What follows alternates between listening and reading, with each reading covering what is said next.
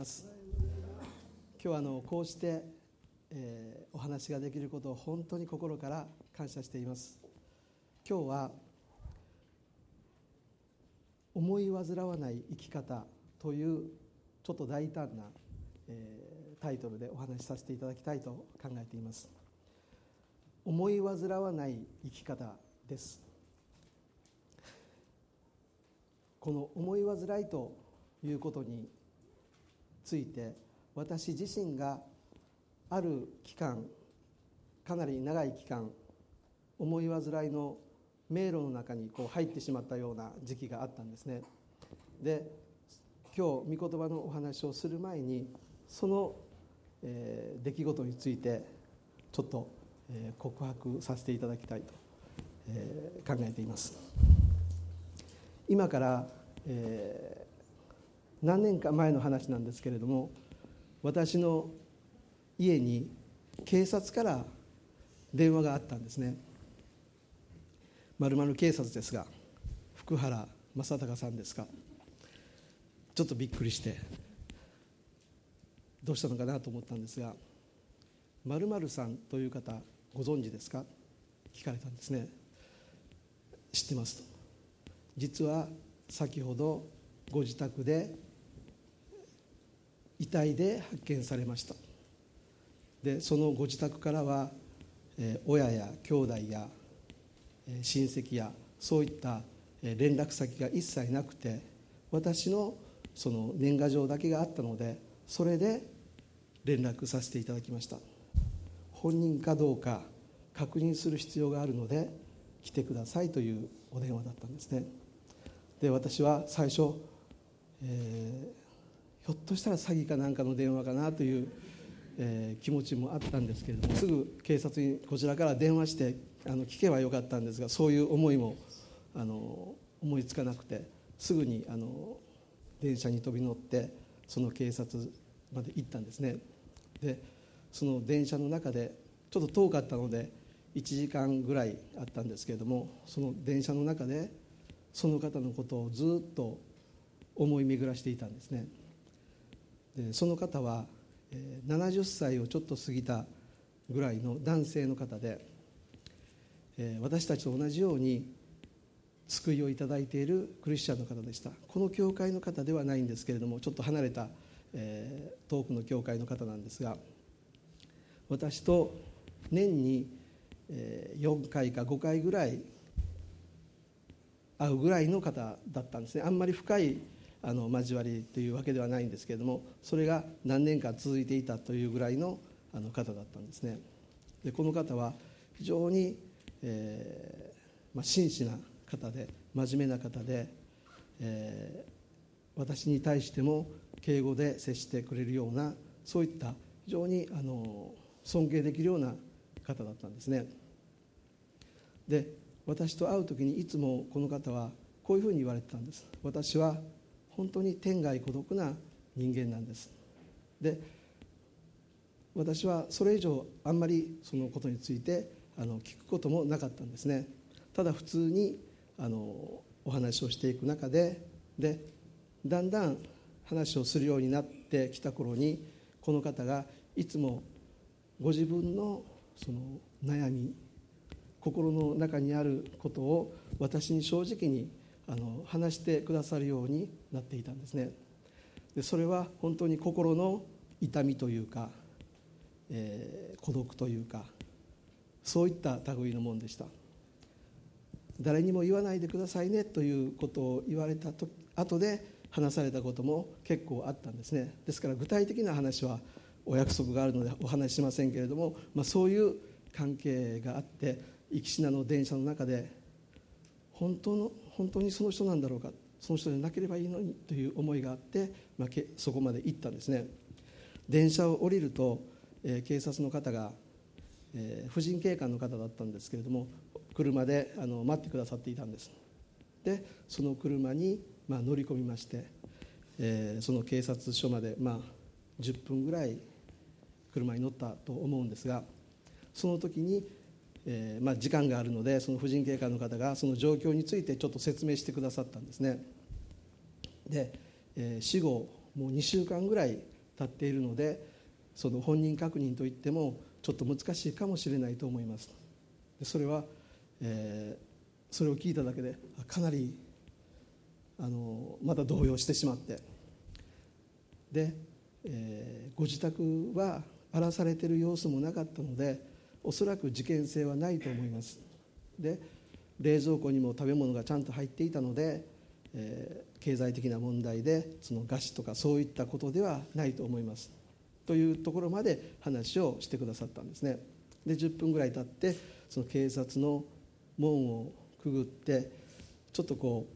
うなんて言うんでしょう、倉庫でもないんですけれども、ちょっとこう部屋みたいなところ、霊安室みたいな感じのところではなかったんです。もう本当にどこにでもあるような、なんかちょっと倉庫の部屋のような感じのところに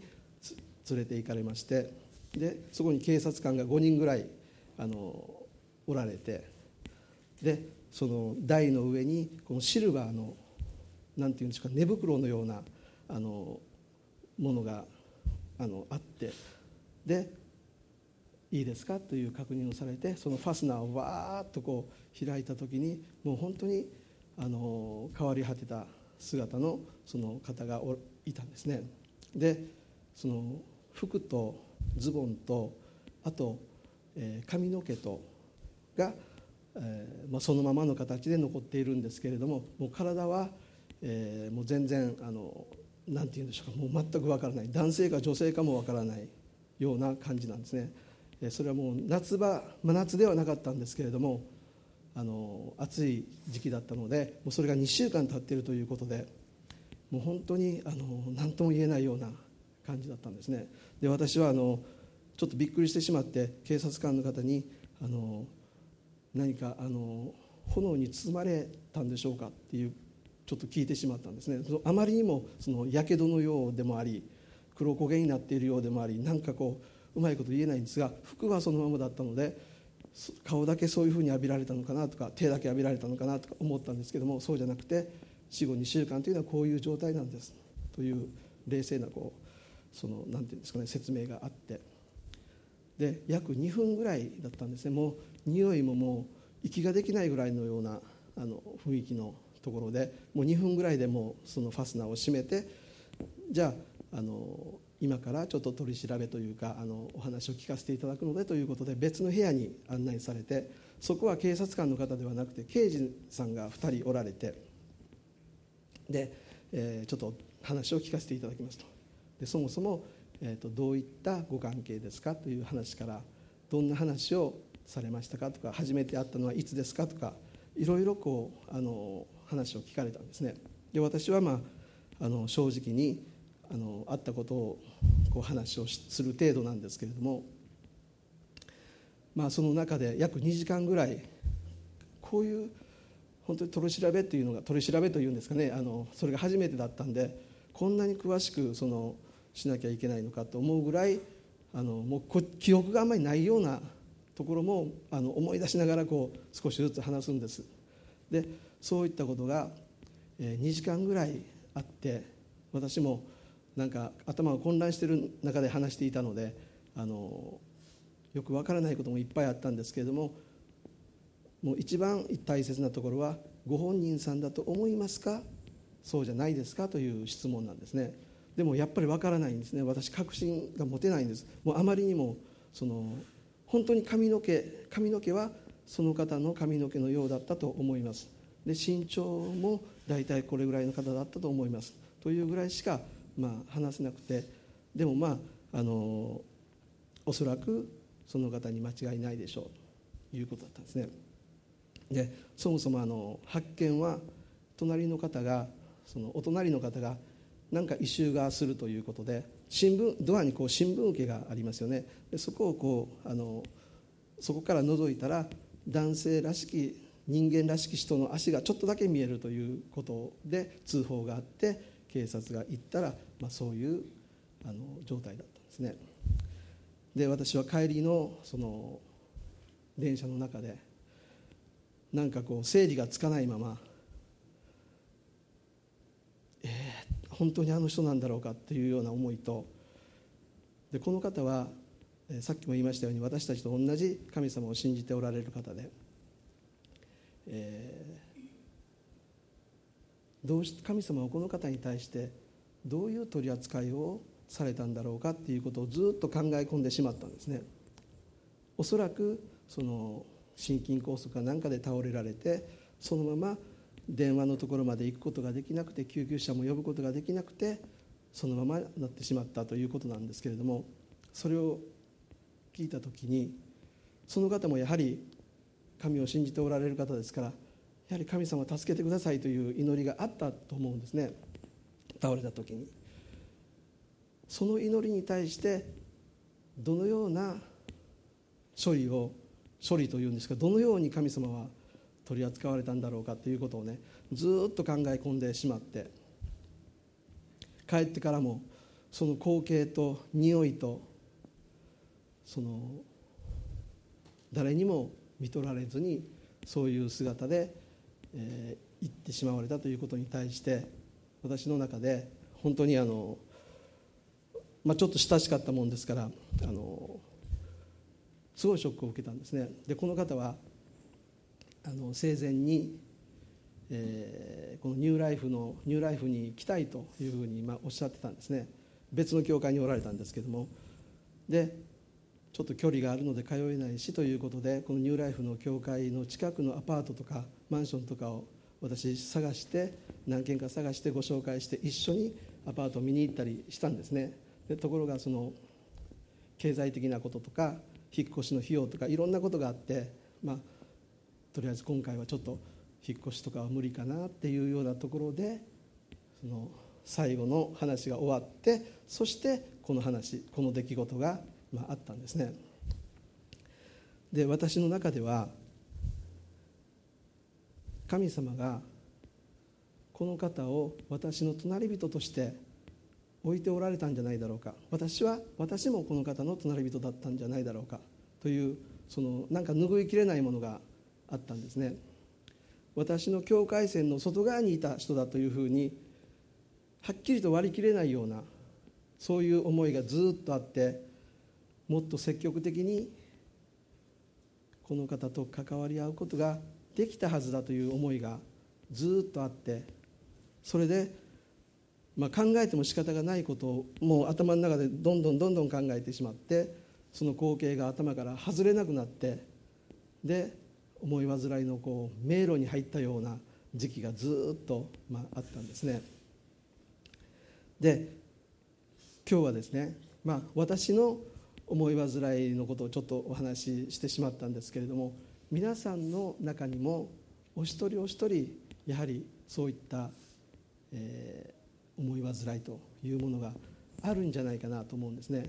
で今日御言葉を持ってちょっとお話しさせていただくんですけれども、皆さんの中にある一つ一つの、えー、実際の日常生活の中で感じている思い煩い、苦しみ、そういったものと照らし合わせながらあの聞いていただけたらあの感謝です。ちょっとお水飲ませてください。すいません。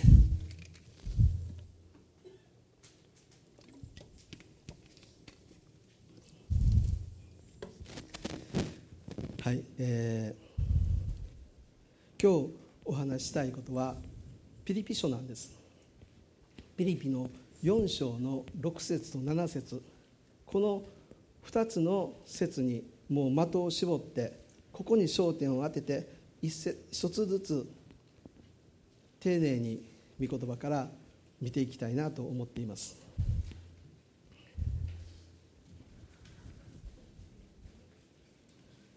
ちょっと説明する前にあのろく節となな節ちょっとお読みしますね。ピリピのよん章のろく節なな節です。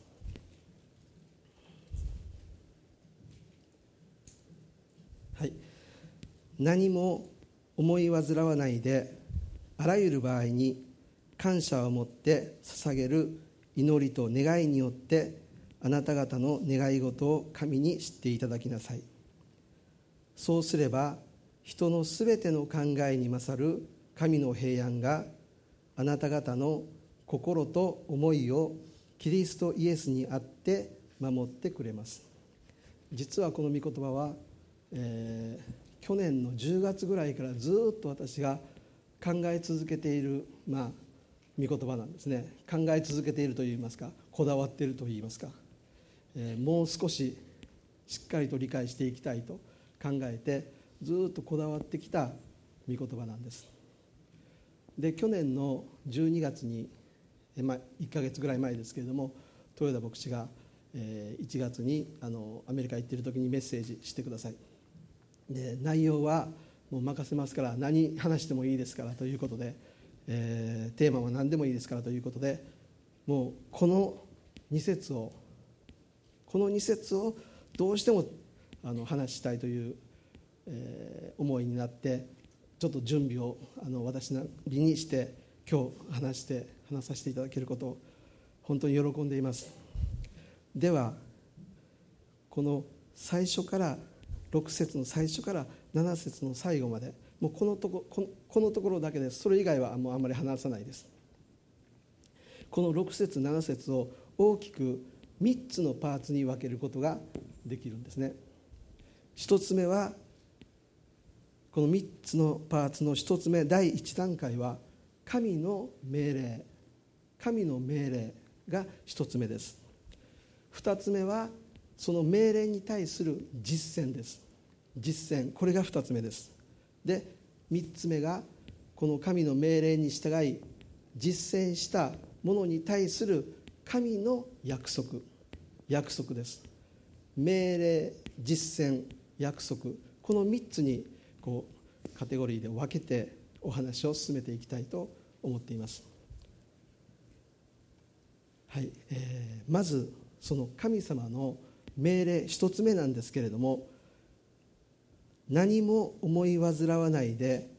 あらゆる場合に感謝を持って捧げる祈りと願いによって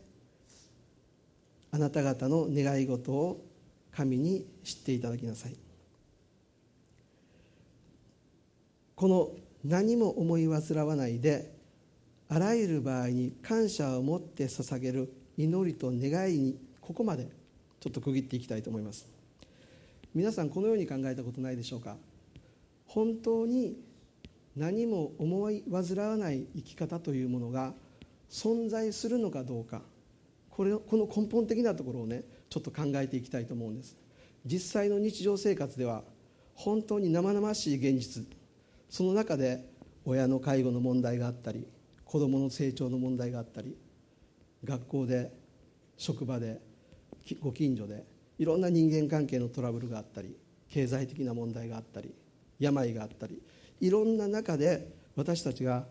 本当に思い悩んでしまうこといっぱいありますよね。毎日のようにあります。ない時なんていうのがないと思うぐらいあります。そういう中で何も思い煩わない生き方なんていうものが本当に存在するんだろうかという問いかけなんです。皆さんはどう思われますでしょうか。私は一つの結論として、それは可能だという結論が持つようになりました。どういうことかというと、この何も思い煩わないでというのは、新海訳ではちょっとソフトに書いてるんですけれども、他の口語訳とか新共同訳でははっきりとして命令として、命令形で書かれているんですね。何も思い煩ってはならない、口語訳ではこう書いてます。他の英語訳でもそう書いてます。ここははっきりと命令なんですね。何も思い煩わないでという新海訳でも、やはりこれも命令なんです。で、神が命令されていることに対して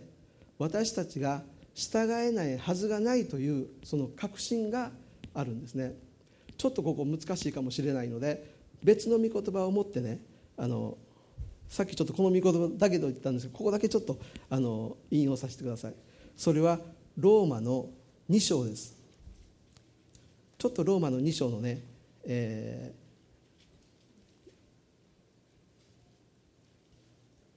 ー、ちょっと待ってください。じゅうに節だったと思います。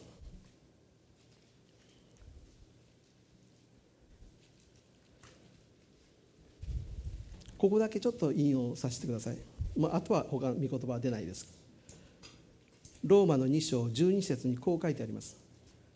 律法なしに罪を犯した者はすべて律法なしに滅び、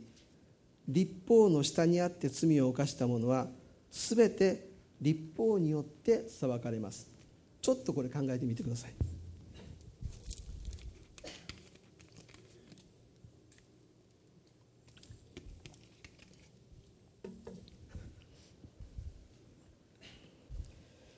この箇所は異邦人とユダヤ人に対する神様の取り扱いについて書かれている箇所ですから、少し今話していることと論点が違うんですけれども、この御言葉の中から神様の属性、神様のまあご性質、神様のやり方をここから学び取っていくことができる箇所なんです。ここを簡単に言うとどういうことかと言いますと、神様は与えられて与えた情報、与えている能力、それに照らし合わせて取り扱いされるということなんです。異邦人には異邦人のように、ユダヤ人にはユダヤ人のように、律法を持っている人と律法を持っていない人、その理解ができる人と理解ができない人、これにその能力と情報に照らし合わせて裁かれるという、取り扱われるということなんですね。これと先ほど言った神様のご命令ということに対してリンクしてちょっと考えてみたいんです。神様は決して無茶な要求をさせる方ではないということがこのところで分かるように、従うことができないことに対して命令されることがないということなんです。これが煩わ、えー、思い煩わない生き方ができるという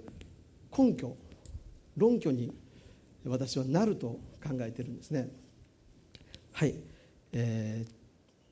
ピリピにもう一回ちょっと戻っていただきたいと思います。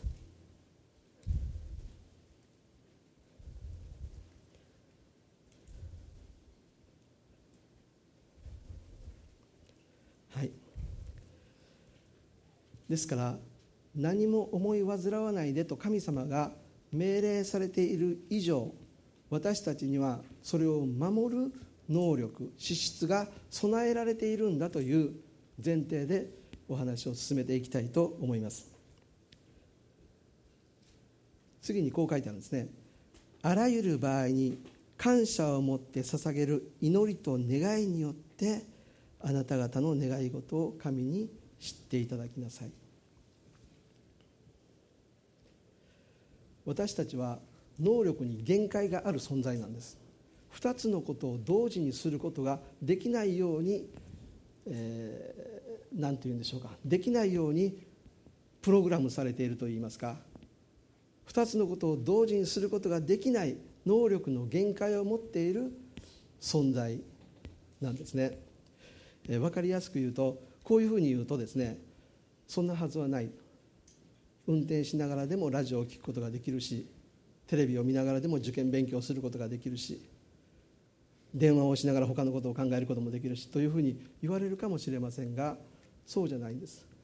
どんな簡単な計算問題でもふたつ同時にすることができないんです。ちょっとずらさないとできないんですね。同時にできるのはたったひとつなんです。このこの能力の限界を私たちが能力として用いていくというのがこの御言葉なんですね。ちょっと分かりにくかったですね。ちょっと分かりにくかったと思います。ちょっと分かりやすく言うと、思い煩いと感謝を同時にすることができないということなんです。怒りながら、ジェラシーを感じながら感謝を捧げる祈りというのは、これは不可能です。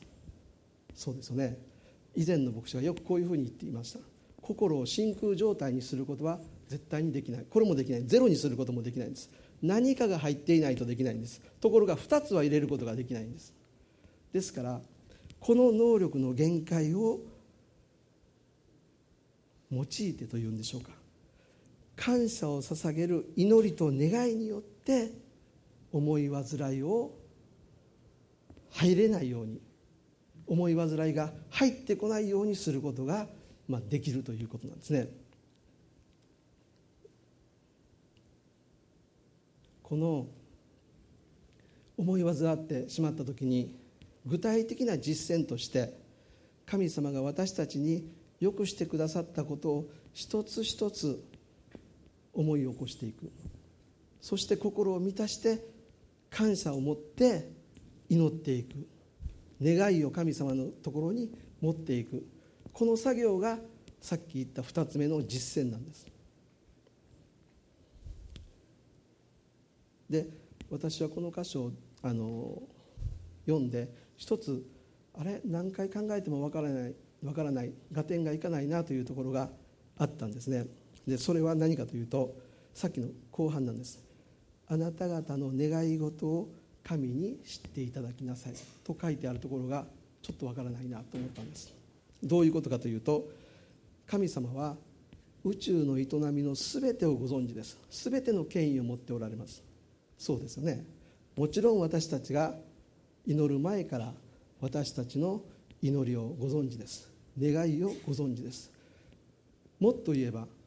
私たちが気がついていない私の願いも神様はご存知です。すべてのすべてをご存知です。その神様に願い事を神に知っていただきなさいと書いてあるところがピンとこないというふうに思っていたんですね。皆さんどう思われるでしょうか。これは旧約の時代に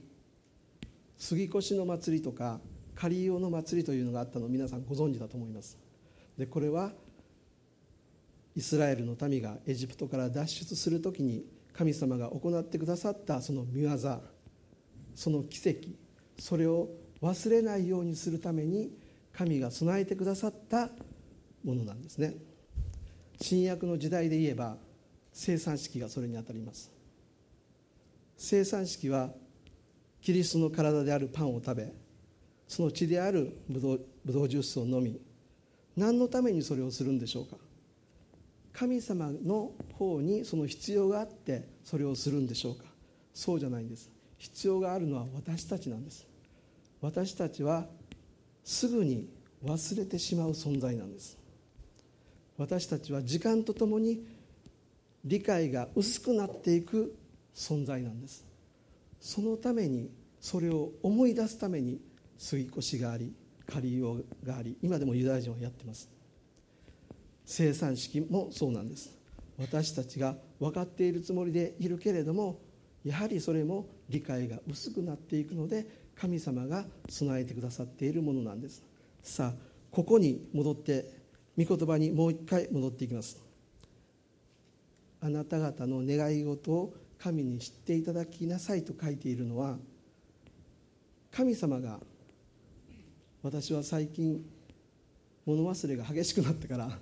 もう一回祈りのリクエストを言ってください、忘れてしまいました、いうようなことで私たちが祈りを何回も持っていかなければいけないんではないんです。絶えず祈らなければならない理由は私たちの側にあるんです。この願いが、この祈りが神様に伝わっているんだと、その手応えというんでしょうか、それが私たちがはっきりと理解する必要があるんです。それを一回祈ってそれでずっと覚えられるか覚えてられるかというと、私たちの側が覚えてられないんです。私たちの願いがもっと研ぎ澄まされて、方向性を持って、いらないものが削ぎ落とされて、それが神様のものに届いていって、それが届いているという手応えが私たちの側に必要なんです。だから書いてある、あなた方の願い事を神に知っていただきなさい。そこで合点がいった、本当によく分かったというふうに、まあ、思うんですね。で、今カテゴリーのひとつめ命令、ふたつめ、えー、実践、どのように実践していくのかということをお話しさせていただきましたが、最後のみっつめなんです。これがなな節からです。そうすれば、これが神様の、えー、従ったものに対する約束、祝福が書かれています。もう一回水飲ませてください。すいません、は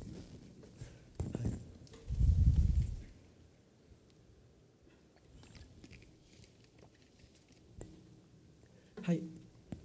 失礼しました。そうすれば人のすべての考えに勝る神の平安があなた方の心と思いをキリストイエスにあって守ってくれます、書かれています。ちょっと区切って、えー、話をしてみたいと思います。人のすべての考えとはどんなものでしょうか。人のすべての考えに勝る神の平安の人のすべての考え、例えばですね、よく言われるんですけれども、ここに、えー、コップがあり、水が半分入っている。ある人はこれを見て、もう半分しかないと思います。ある人はまだ半分あるというふうに感じます。もちろんこれは有効であって、私たちが落ち込んだ心を、気持ちを明るい方向に持っていくには効果があります。有効だと思います。しかしパウロがここで言っているのはそういうことじゃないんです。そういうことじゃないんです。この手紙はパウロが投獄されているときに、厳しい状況にいるときに、厳しい状況にいる人たちに向けて書かれたことなんです。人のすべての考えに勝る神の平安というのは、人間がどのように創意工夫して視点を変えて、見方を変えて、積極的思考を振り、ま、もう振りかけて、どのように組み合わせても決して生み出すことができないのが神の平安なんです。アミノ酸とかいろんなものを組み合わせて生命を作り出すことができないのと同じ理屈です。神の平安を人間の考えで作り出すことは決してできないんです。この神の命令に対してそれを実践していくときに、人のすべての考え、この考えではない神の平安がキリストイエスにあってあなた方の心と思いを守ってくれるというふうに言ってるんです。私たちは自分の心とか自分の思いというのは何か自分の所有物のように感じています。自分の思い通りにコントロールできるように考えてしまっています。ある程度はそれが可能だと思います。全く不可能だということではありません。しかし強いストレスがかかってしまっている状況、状態、例えば恐怖、恐怖だとかパニックとか、あと自分が正気を失ってしまうんじゃないかというような強烈な不安、こういった状況下にあるときに、人のすべての考えでは対処できないです。太刀打ちできないです。私たちはそのような自分の心と思いをコントロールすることができないです。完全にもう飛行機が墜落していくような、そういうコントロールの不能状態入っていっているときに、人のすべての積極的な思考というのはあまり有効じゃないんです。必要なのは神の平安があなたを守ってくれることなんです。以前の牧師がよくこういうふうに言ってたんですね。こういうジェスチャーをして、あなたの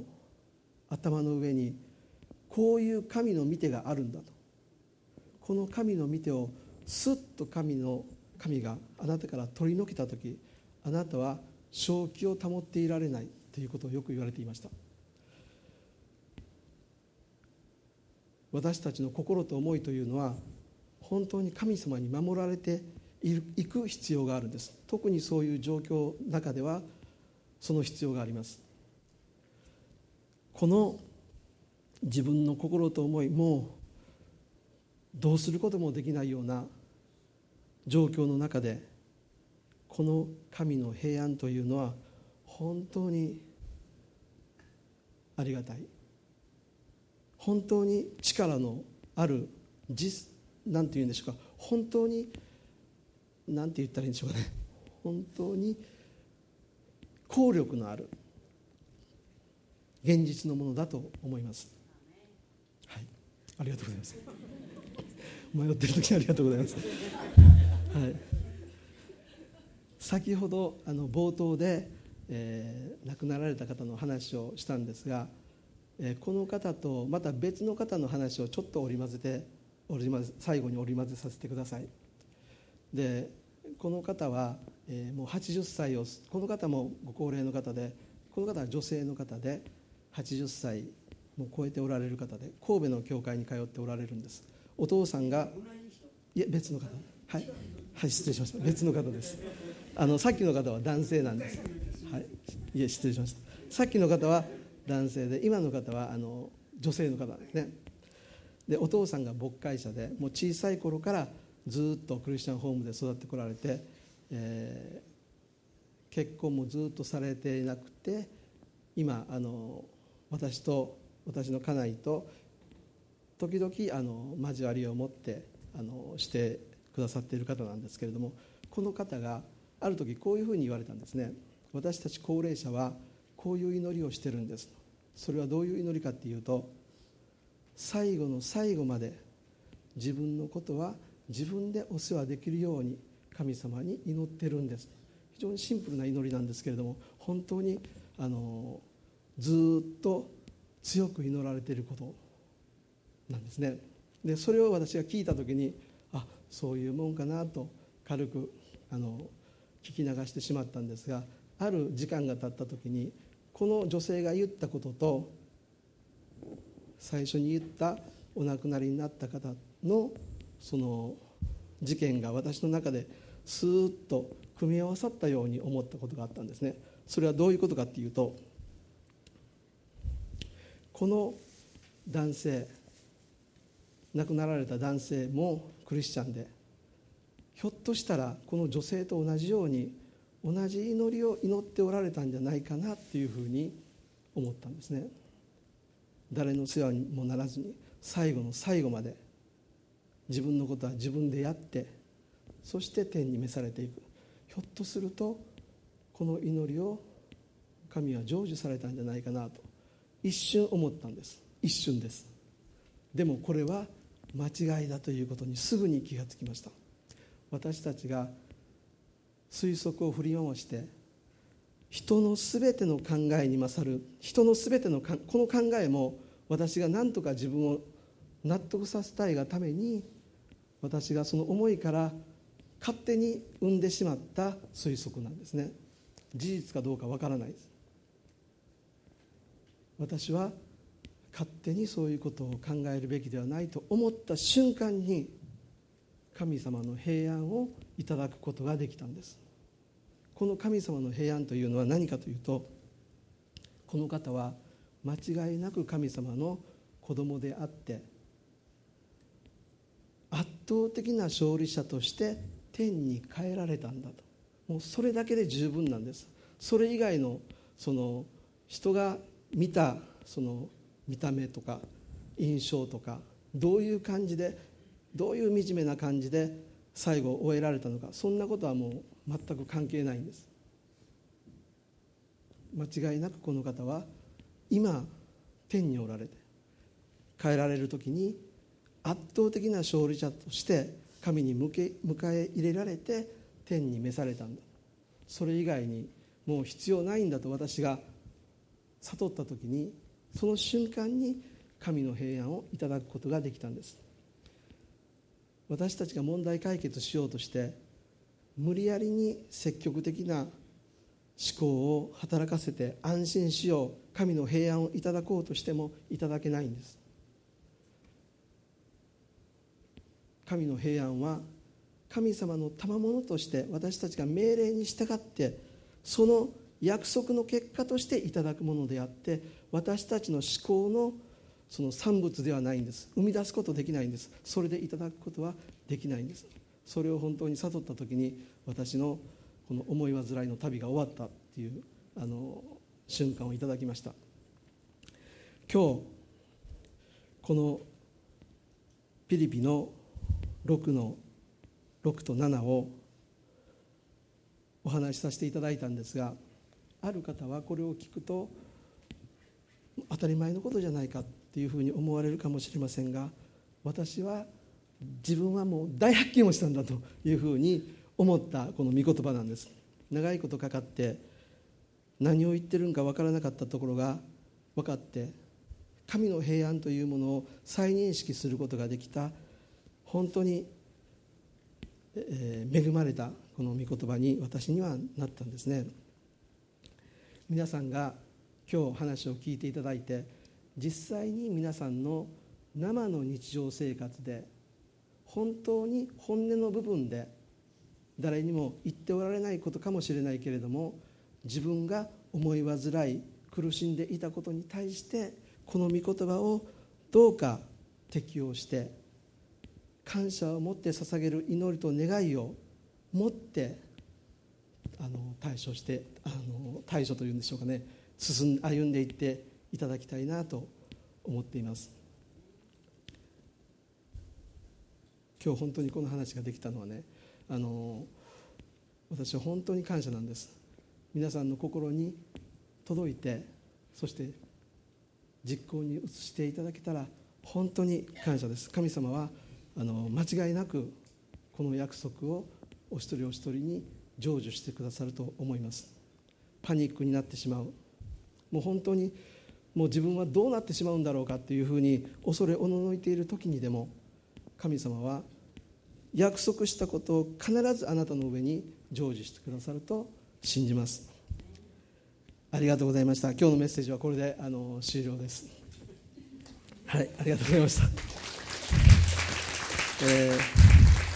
ー、いつもあの豊田牧師はあの豊田牧師独特の終わり方というのが、まあ、あのあると思うんですけれども、えー、私はこれで終わりです。最後にあのちょっとあのこのお祈りをね持って終わりたいと思います。であとはあの賛美の方がもしあの流れであの賛美していただけるならあの感謝です。私ここにいますので、今日お話したことでちょっと聞いてみたいなとかお祈りしたいなとかいた方いらっしゃったら、ぜひお祈りさせてください。よろしくお願いします。じゃあ最後にお祈りさせてもらいます。恵み深い天の父なる神様、今日この思い煩わない生き方というテーマでタイトルで一緒に共に考えさせていただきました。あなたが思い煩うなと言われるときに、そんなことできないかもしれないと思う気持ちがあっても、あなたの示された方法であなたに対して柔らかい心を持って実践していきたいです。そしてあなたの御心の内側を歩いていきたいです。今日ここに集っておられるお一人お一人、またここに集うことができなかったお一人お一人の心の琴線に神様どうぞ触れてください。もう問題がこんがらがってしまって、もうほどくことができないような、そのように感じておられる方もおられるかもしれませんけれども、あなたのあなたの神の平安が降り注がれるとき、本当の平安をいただき、問題解決に歩んでいくことができることを信じます。どうぞあなたの御業をなしてください。今日こうして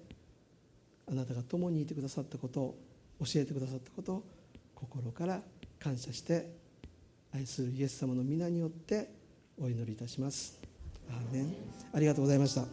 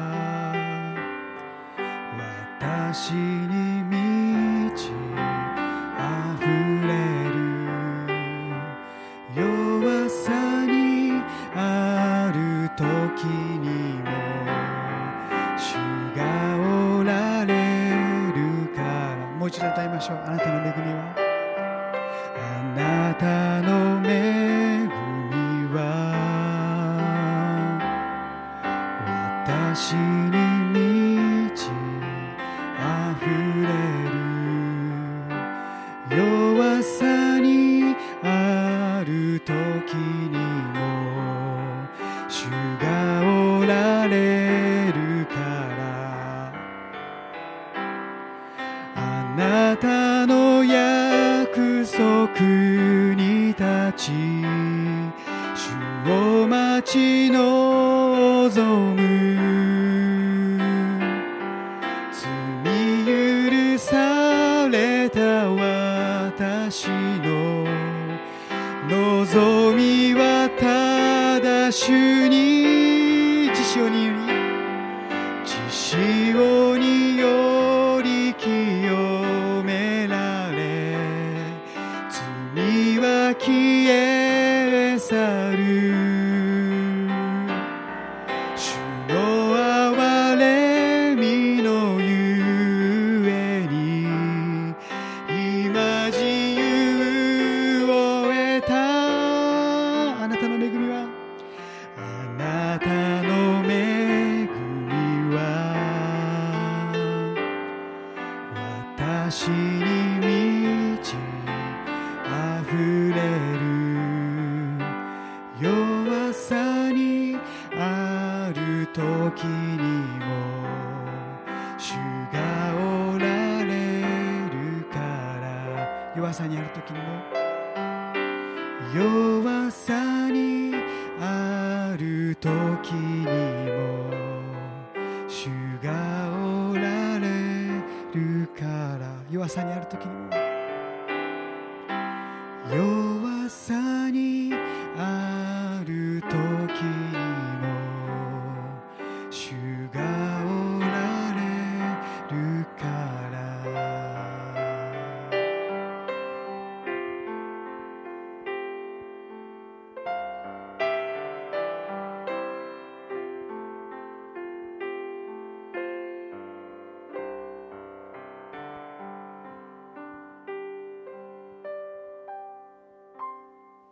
感謝します。ではこれをもちまして礼拝を終わりたいと思います。Thank you.